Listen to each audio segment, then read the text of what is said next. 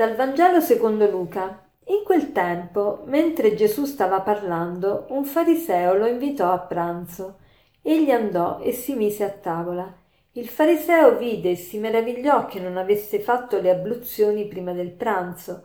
Allora il Signore gli disse Voi farisei pulite l'esterno del bicchiere e del piatto, ma il vostro interno è pieno di avidità e di cattiveria. Stolti, colui che ha fatto l'esterno, non ha forse fatto anche l'interno? Date piuttosto in elemosina quello che c'è dentro, ed ecco per voi tutto sarà puro. Gesù parla ai farisei e li attacca veramente, cioè in faccia proprio gli dice la verità, gli dice come, come stanno facendo, non va bene, perché? Perché guardano, i farisei guardavano molto l'esteriorità, molto la regola minuziosa. La parola fariseo vuol dire separato. I farisei si sentivano separati dal popolo perché si sentivano superiori, non si volevano identificare col popolino che non è capace di seguire le regole e che trova sempre eh, diciamo dei, dei sotterfugi per sottrarsi a quelle che sono le regole di vita. E Gesù però fa presente ai farisei questa cosa, voi pulite l'esterno del bicchiere del piatto, ma il vostro interno è pieno di avidità e di cattiveria. Cioè glielo dice proprio in faccia, voi siete avidi e cattivi. Allora vediamo oggi che cosa vuol dire essere avidi e cattivi. La parola avido vuol dire affamato, bramoso, un desiderio smodato, smodato di ricchezza, di, di accumulare. E cattivo vuol dire, letteralmente vuol dire captivus, in latino vuol dire schiavo. La persona cattiva è la persona che è schiava di se stessa, schiava dei propri sensi, schiava dei propri istinti.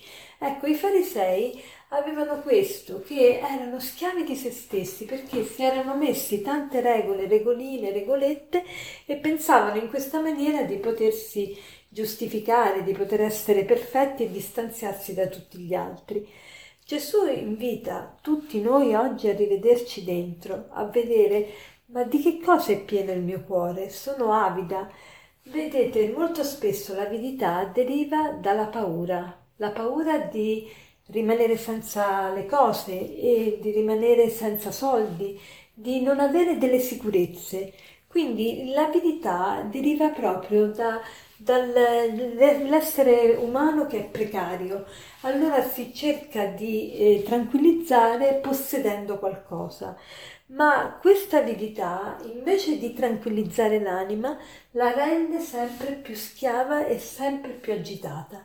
L'avido, l'avaro, non è mai soddisfatto di niente, ha sempre paura lo stesso di tutto, perché alla fin fine la paura la si vince non con le sicurezze precarie, non accumulando sicurezze che non sono sicurezze, perché tu puoi avere tutti i soldi del mondo e non ti salveranno mai ma quindi la, la sicurezza, cioè la paura la vinci avendo la fede, la paura la vinci affidandoti a Dio, la paura la vinci con, eh, non pensando a te stessa, con atti di generosità. Allora oggi il Signore ci vuole spingere proprio a questo, a fare l'opposto dell'avaro.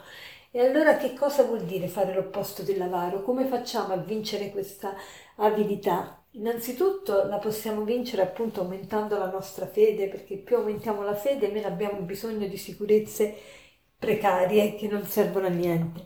Ma poi si può fare così, bisogna giorno dopo giorno sapersi dire dei no e saper essere generosi. La generosità è l'antidoto alla avarizia.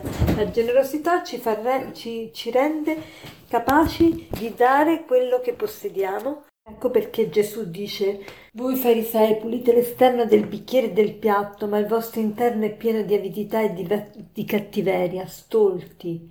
Date piuttosto in elemosina quello che c'è dentro ed ecco per voi tutto sarà puro. Ecco, Gesù dice, date in elemosina piuttosto quello che c'è dentro. Quindi l'elemosina, cioè che la generosità, il donare, è l'antidoto proprio all'avarizia. Allora facciamo tesoro di questo segreto e esercitiamoci nella generosità, nell'elemosina, nel, nel privarci di qualcosa che pensiamo che ci possa servire, ma proprio con questo intento di staccarci e di avere questo coraggio di fidarci del Signore e non di mettere la nostra fiducia in cose precarie che non ci toglieranno mai la paura e che quindi alimenteranno sempre in noi l'avidità. Per concludere vorrei citarvi questo aforisma che dice così San Bernardo di Chiaravalle. Che cos'è l'avarizia? Vivere in povertà per paura della povertà. Buona giornata.